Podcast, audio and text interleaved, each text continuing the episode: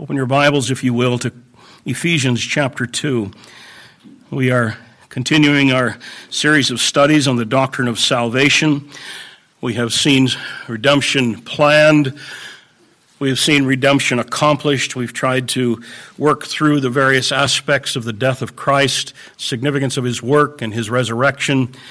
And we have moved now to redemption applied where that redemption, redemptive work now is made ours in our personal experience. And I've been very eager to get to this wonderful subject today of saving grace. Last time we looked at the broader topic of common grace. Today we look at this wonderful subject of saving grace. And we're going to try to see this doctrine from Ephesians chapter 2, verses 1 to 10. And you were dead in the trespasses and sins in which you once walked, following the course of the world, following the prince of the power of the air, the spirit that now works in the sons of disobedience, among whom we all once lived in the passions of our flesh, carrying out the desires of the body and of the mind, and were by nature children of wrath, like the rest of mankind. But God, being rich in mercy, because of the great love with which he loved us, even when we were dead in trespasses in our trespasses, made us alive together with Christ. By grace you've been saved, and raised us up with him and seated us with him in the heavenly places in Christ Jesus, so that in the coming ages he might show the immeasurable riches of his grace in kindness toward us in Christ Jesus. For by grace you have been saved through faith. This is not your own doing, it's the gift of God, not a result of works, so that no one may boast. For we are his workmanship, created in Christ Jesus for good works, which God prepared beforehand that we should walk in them. Let's bow together. Our Father, each time we approach your word together, we ask for your Spirit to enlighten our minds and our hearts. Give us minds to understand, give us hearts to receive. Help us as this passage has intended to glory in the greatness of your grace to us in Jesus Christ. May we come away from here worshiping you more than when we came in the recognition that you've been so good to us in Jesus Christ. We pray in his name. Amen. Well, this, of course, is a marvelous passage of Scripture, one of the better known passages in the New Testament because of it. And just again, a brief overview of the passage, verses 1 to 3. The Apostle Paul here gives us a, a brief summary of our condition and our state before we were saved. We were dead in trespasses and sins. We were following the prince of the power of the air, that's Satan. We are sons of disobedience. We're children of wrath, just like everyone else. That's verses 1 to 3, our state and condition before God came to us in salvation. And then verses 4 to 6, we have the great change that came about and the saving benefits that come because of God's grace. He emphasizes it again. When we were dead, we were made alive. We're raised together with Christ to life and in fact seated with him in the heavenlies. And verse 7 then gives the God's ultimate purpose in it all, just a marvelous verse. He has come to us in our spiritual death under God's wrath, deserving of punishment, running against him with all of our might, and yet he comes to us makes us alive, raises us from the dead, seats us with Christ in the heavenlies, so that, notice the purpose clause, verse 7, so that, why did you do that? So that in the coming ages he might show the immeasurable riches of his grace in kindness toward us in Christ Jesus. That is, God has an ultimate purpose in this, saving us by grace, and that is to show off his own glorious grace, and so that forever we will rejoice in it and praise him for the grace shown to us in Christ Jesus. That's his goal, his own glory. Verses 8 and 9 then give us a summary explanation of the passage. For by grace you have been saved through faith. This is not of your own doing, it's a gift of God, not a result of works, so that no one may boast. So there's the point he's been driving to, to show us that salvation is by grace. For by grace you have been saved through faith. And then verse 10, he says it one more time. For we are his workmanship. That is his workmanship. He is the one who has made us now what we are created in Christ Jesus for good works, which God prepared beforehand that we should walk in them. And there's the note there of his predetermining grace. Long ages before, he had planned to bring us into Christ and to transform us in Christ so that we would have these transformed lives and walk accordingly. So, Paul's purpose here in these verses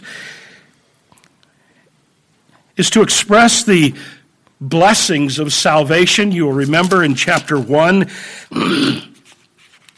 Paul starts out with this note of praising God, the Father of our Lord Jesus Christ, who has blessed us with every spiritual blessing in the heavenlies in Christ. He outlines those blessings for us in verses 3, uh, chapter 1, verses 3 to 14. Blessings from the Father, from the Son, from the Spirit. Blessings of salvation, the past and His electing grace, in the present in Christ's work and in the sending the Spirit to us to seal us to Christ. And then blessings in the future future. He has sealed us forever in Christ by His Spirit. And throughout chapters 1, 2, and 3 here in Ephesians, Paul is simply outlining these great blessings that we have in Christ. And it's one reason that uh, Ephesians has been such a favorite book of so many people, because it expounds at such length the great riches that we have in Jesus Christ. So he's expounding the blessings that we have in salvation, the greatness of God's work in us. But he's doing that, it seems, just so that we may glory in it. This is to minister to the hearts of God's people that we will learn to rejoice in what God has done for, for us. His ultimate purpose is His own glory, but toward that end is our rejoicing in the grace that we have experienced in Christ. And that's verse 7. So we have throughout the chapter 2 now, throughout the whole actually, but in chapter 2 now, verses 1 to 10, the focus is on this matter of the grace of God. This is the single explaining factor that accounts for the great change in our lives. Grace is what happened. In verses 1 to 3, he tells us what we were. And what we were was lost.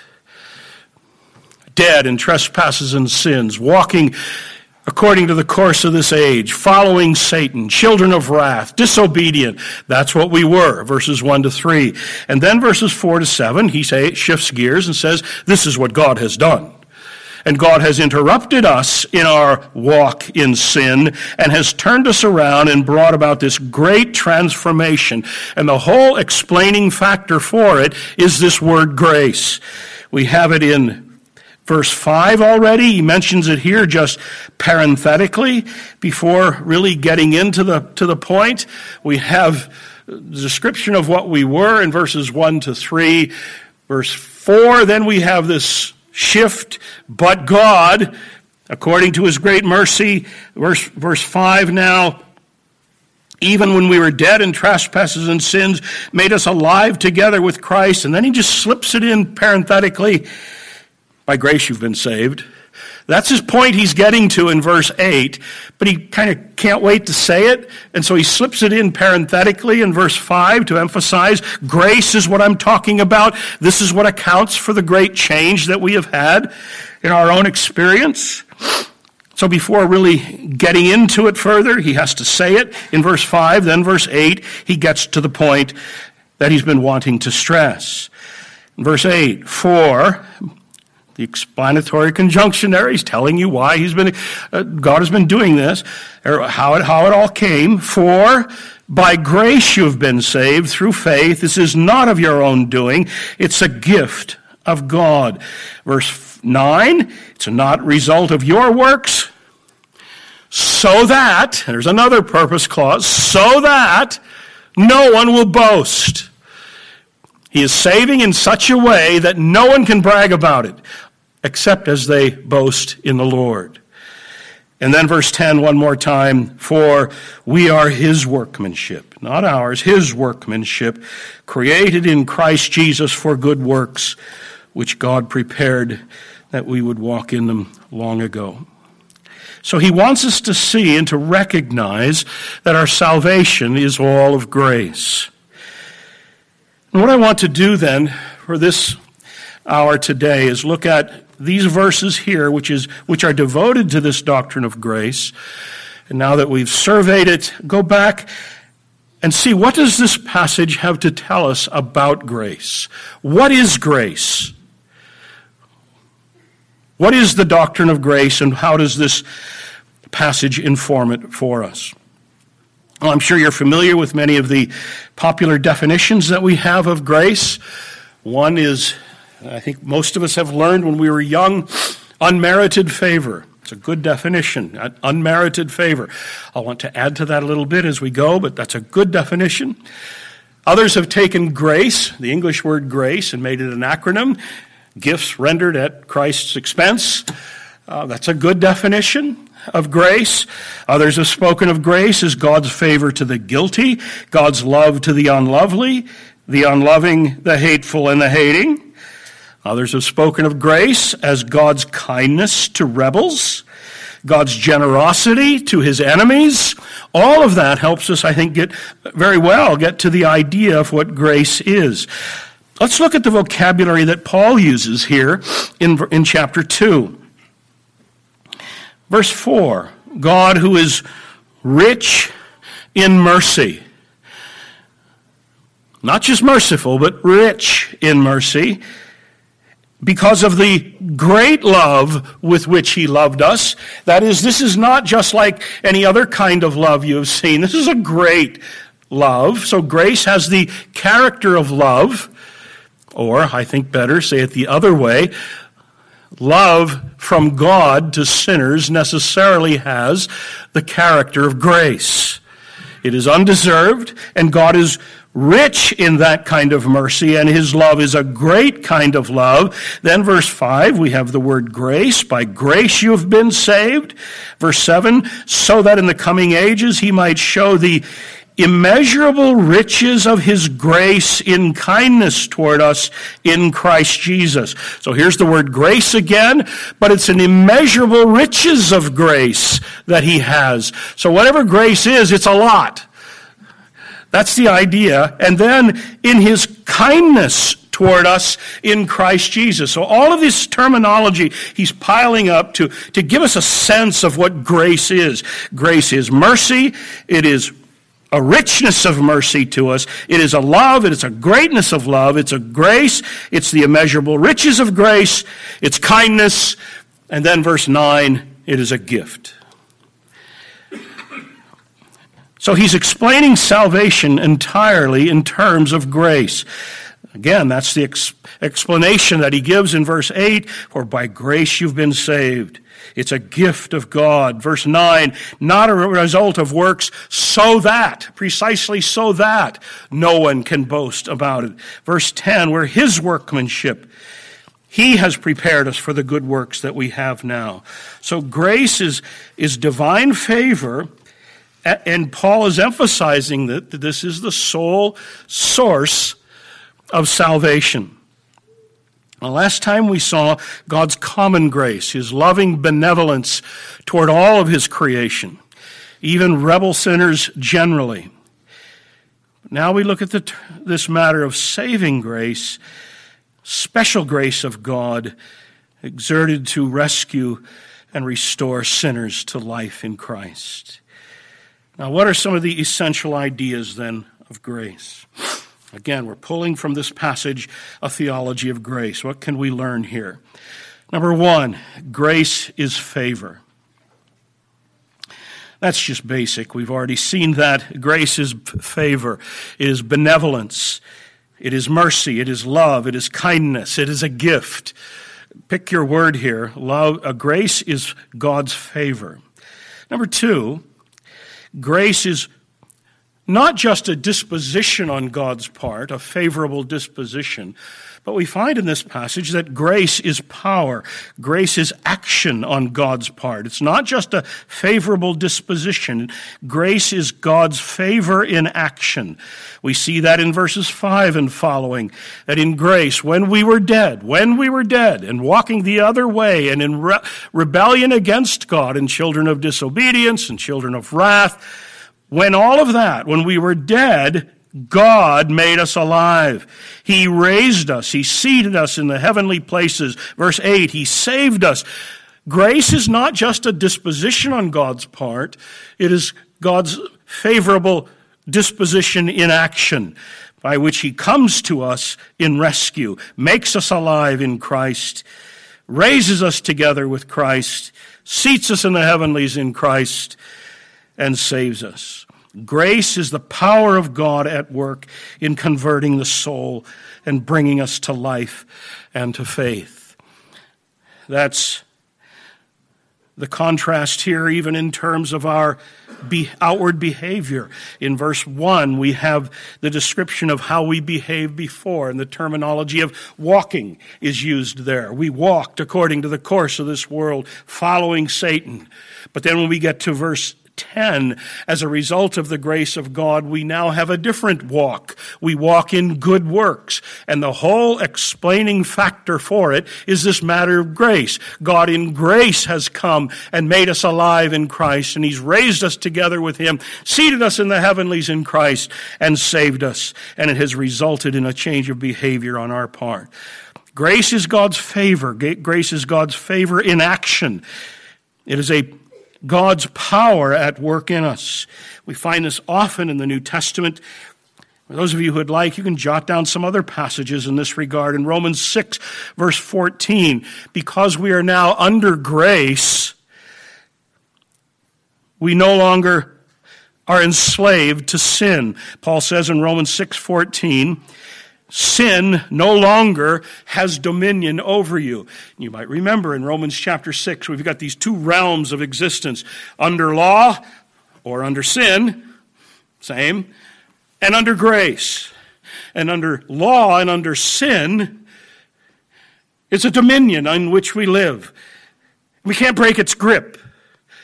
Under grace, that sin's grip is broken and we've been liberated. And he says sin no longer has dominion over you and has the connotations of effectual grace, God at work in us.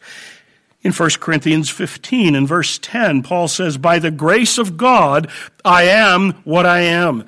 Again, it speaks of God's grace as power. God's favor, yes, but it's His favor in action. God at work in us.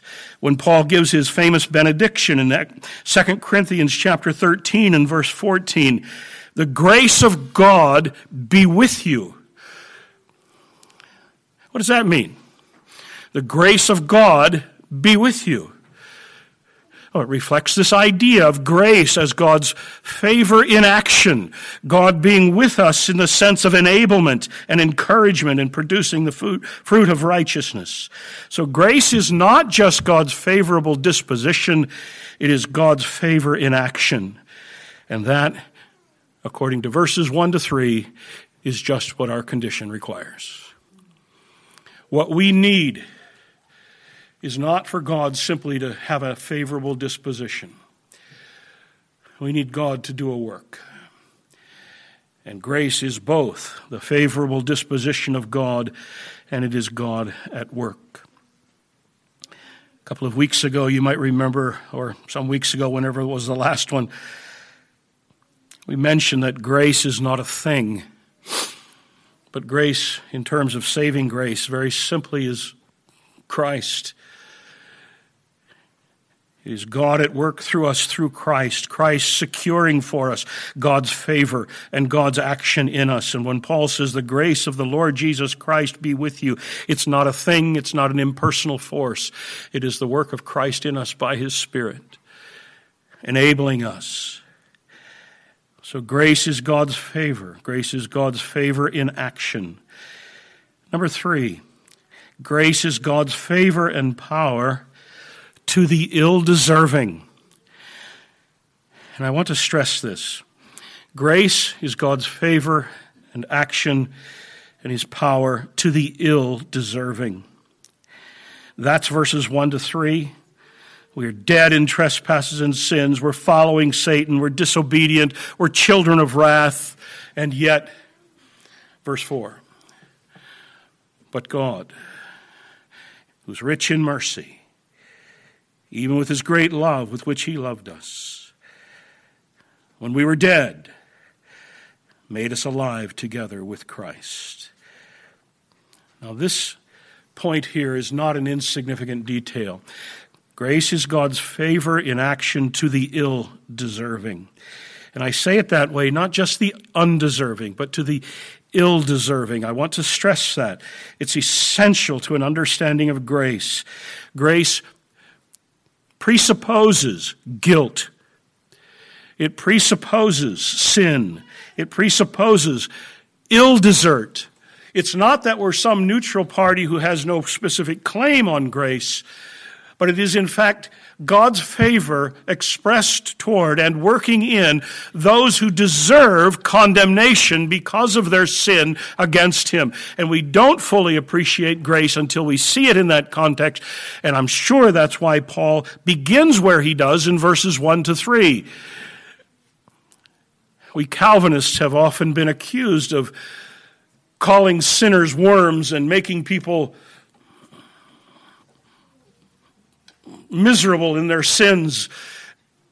And there's something about that that you have to see in the New Testament.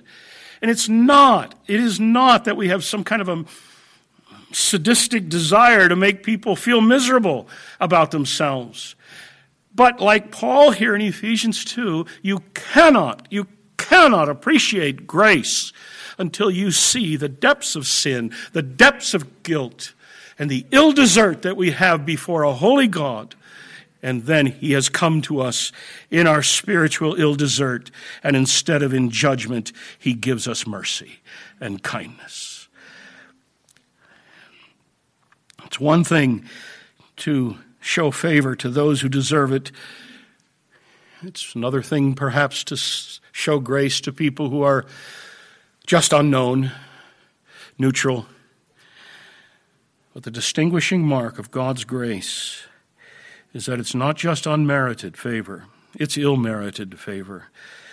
It's not enough to say that I didn't deserve it. We have to go further and say what I did deserve was judgment at God's hand.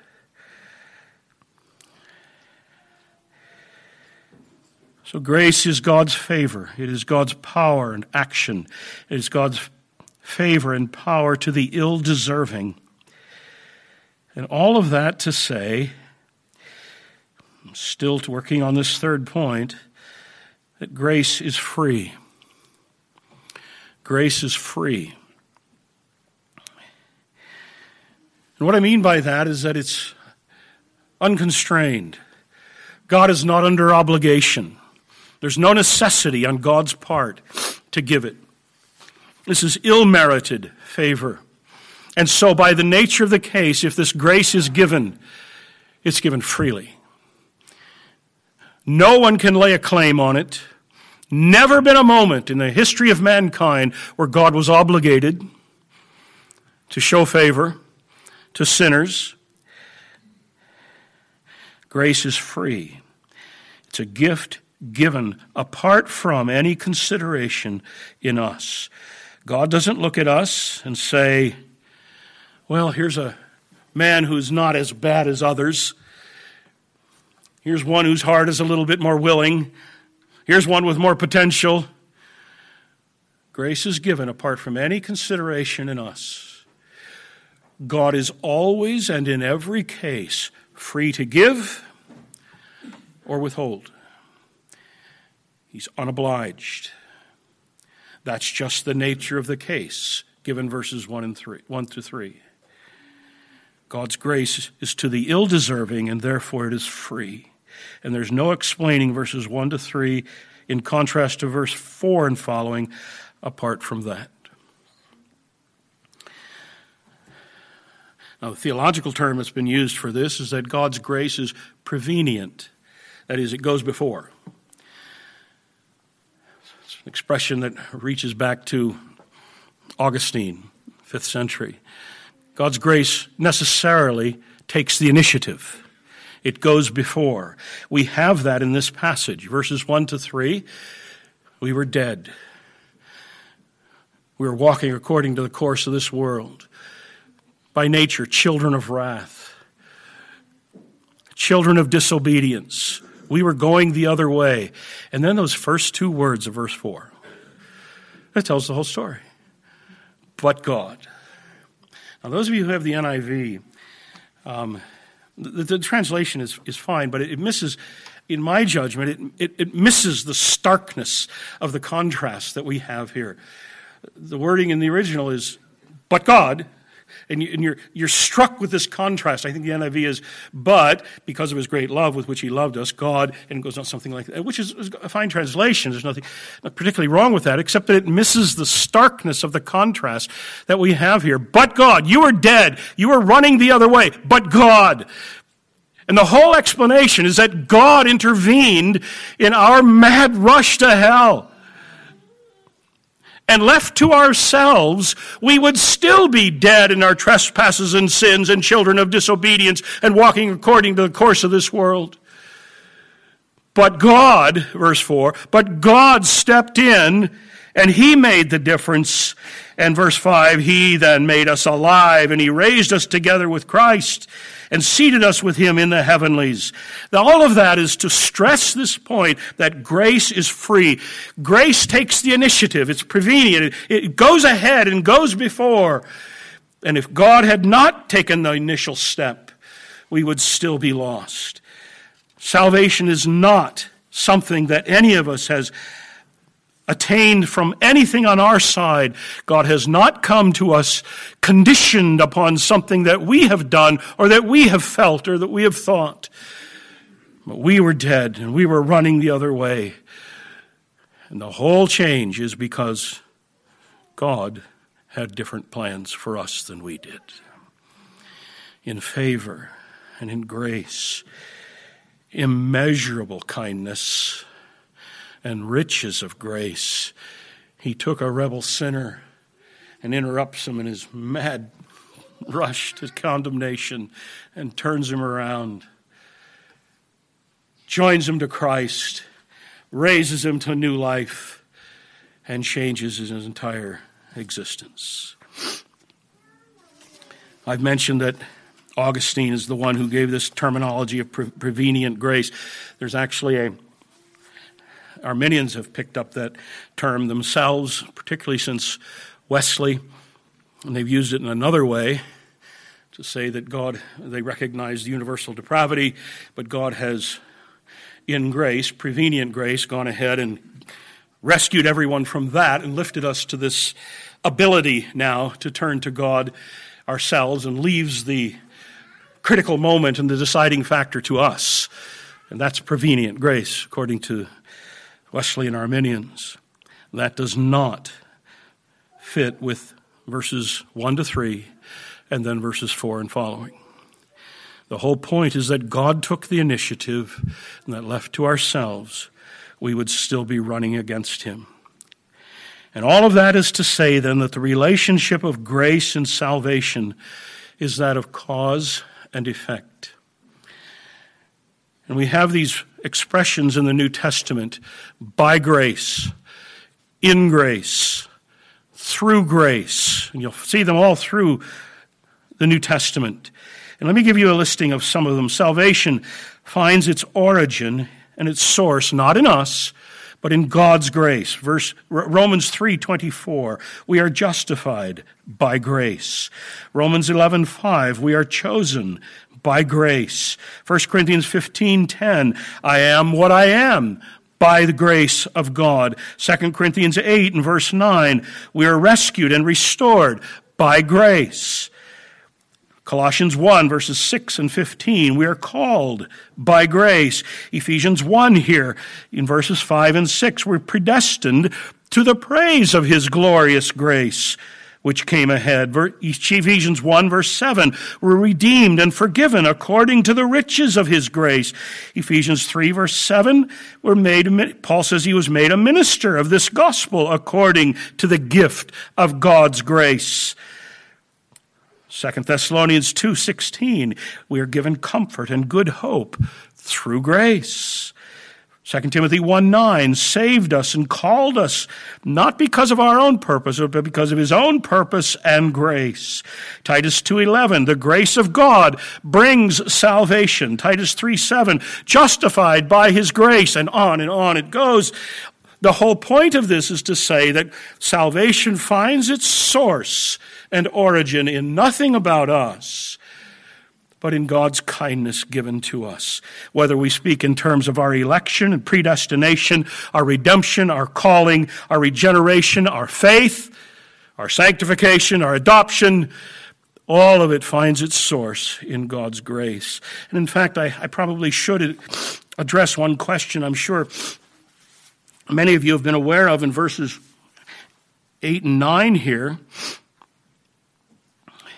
Even our faith is of grace. There's been some discussion and debate on this verses 8 and 9. For by grace you have been saved through faith, and this is not of your own doing. The question is, what does the this refer to? For by grace you've been saved through faith, and this is not of your own doing. Does it refer to salvation, grace, faith, salvation entirely? Does it have reference to faith itself? We want to say it refers to the faith, at least, if not, that's the closest antecedent to it, if not to the whole package of salvation, grace, faith. Arminians like to argue back that the word this, the demonstrative pronoun this, is neuter and Faith is a feminine noun, and you can't have that. And in fact, you can. In, um, in ancient Greek, the abstract nouns could, or a pronoun could often, refer, a neuter pronoun could refer often to a, an abstract noun of, of another gender. That's not unheard of, and I think that's Paul's point here. That by grace you have been saved through faith, and even that faith is not of your own doing. We have that confirmed elsewhere, even if it's not here. Acts chapter 18, verse 27, we believe through grace. Philippians chapter 1, it's been given to us to believe. Faith itself, even, is a gift of God. God wants us to recognize that our salvation in all of its dimensions is entirely from His side. And why is that so important? Verse 9.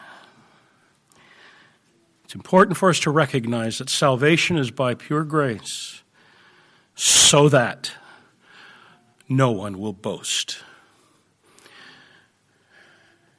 God will not have it. He will not save in such a way that he has to share his glory with others. He saves in such a way that only He receives the glory for it. So that we will say, not just to God be the glory, but to God alone be the glory. And that's not just verse 9, that's verse 7, isn't it? That's God's ultimate purpose. He wants for all of the endless ages of eternity to have us on display as trophies of His grace and His kindness to us. So that through all of eternity, there we are as trophies of His grace. And there won't be anyone there saying, well, at least I. And every last one of us will be saying, Look what he did.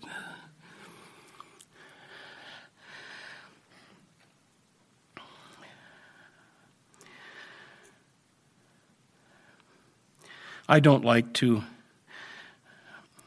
preach against brothers and sisters in Christ who hold doctrines that are contrary. I, I, don't like to make a habit of that.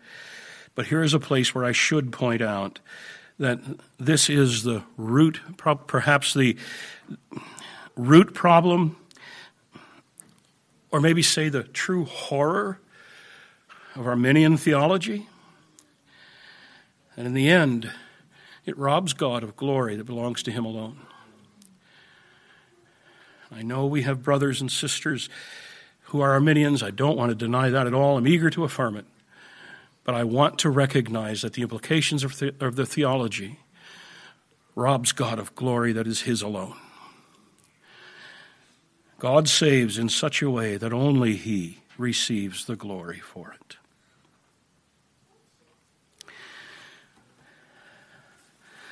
Now let's spend some time on application for this.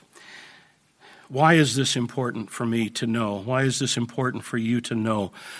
Why is it important for Christians to have an understanding of the doctrine of saving grace? And I'll start with terms of personal experience in conversion. When we are first brought to recognize our sin and our ill desert, what we want most of all at that point to know is that salvation is free.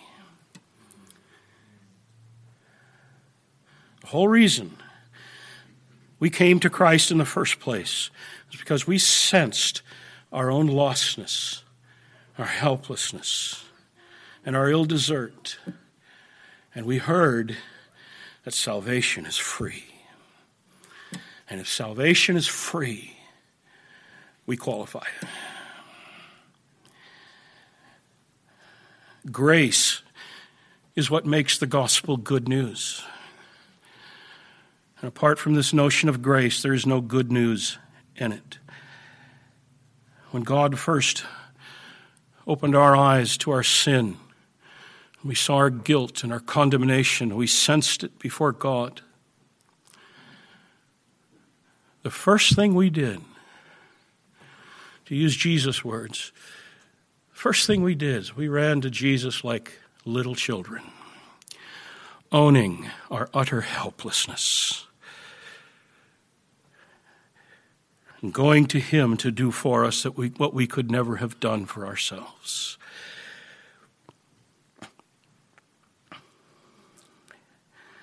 If anything else had been required, it would not have been good news at all. Second, having come to Christ, it's liberating to know that because salvation is by grace, we have not incurred a debt. Because salvation is by grace, it's liberating to know we have not incurred a debt. Grace, by the nature of it, is free. It is without obligation. It's, salvation doesn't incur a debt that must be repaid. God doesn't come to us and say, okay, I've saved you. But now you're going to have to make it up to me or else. It's grace, it's free. And we may sing songs like what I consider one of the greatest hymns ever written. I'd love to learn it here. A debtor to mercy alone. Or but drops of grief can ne'er repay the debt of love I owe. We may sing of debt like in that sense, but we must remember it's just a poetic way of saying that God has done it all. We owe it all to Him. It all comes from His side. And this doctrine of grace, and this is why Paul has given it to us here in the context of Ephesians, this doctrine of grace is meant to be reveled in. It's meant for us to enjoy the freeness of our salvation. That's what Paul means when he writes to the Galatians. For freedom, he says. Listen to that. For freedom, Christ has set us free. Why has he set us free? For freedom. That's why. Enjoy it. Don't be entangled again to a yoke of bondage. This is bound up with Paul's command, repeated command to the Philippians. Rejoice in the Lord. We are meant to revel in the fact that God has done it all, and none of it has reference at all to what we have deserved. It's entirely His. It's important for us to know also, thirdly, because it's essential to our assurance.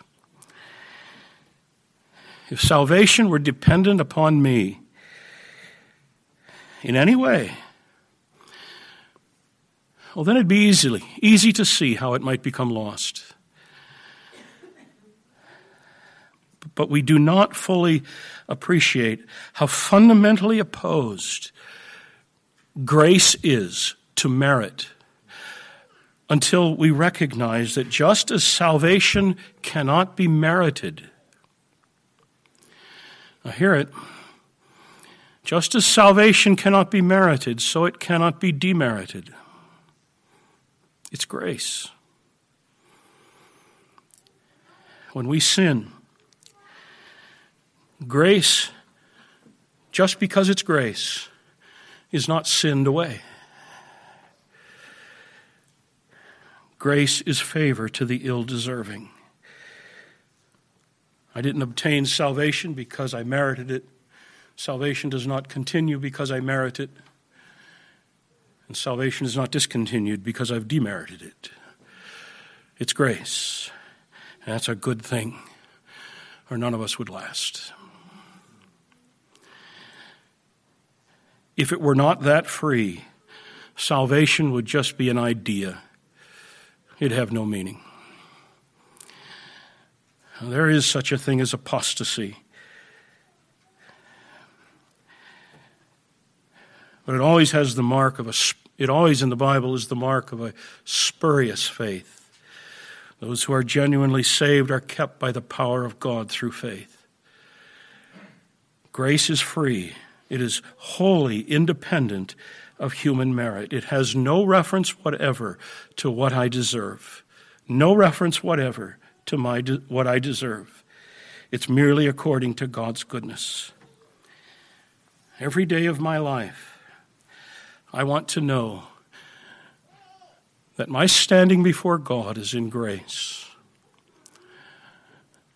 That my salvation, that first day, and that second day, and that third day, and the fourth day, and the fifth day, and every day since has no reference whatever to what I deserve.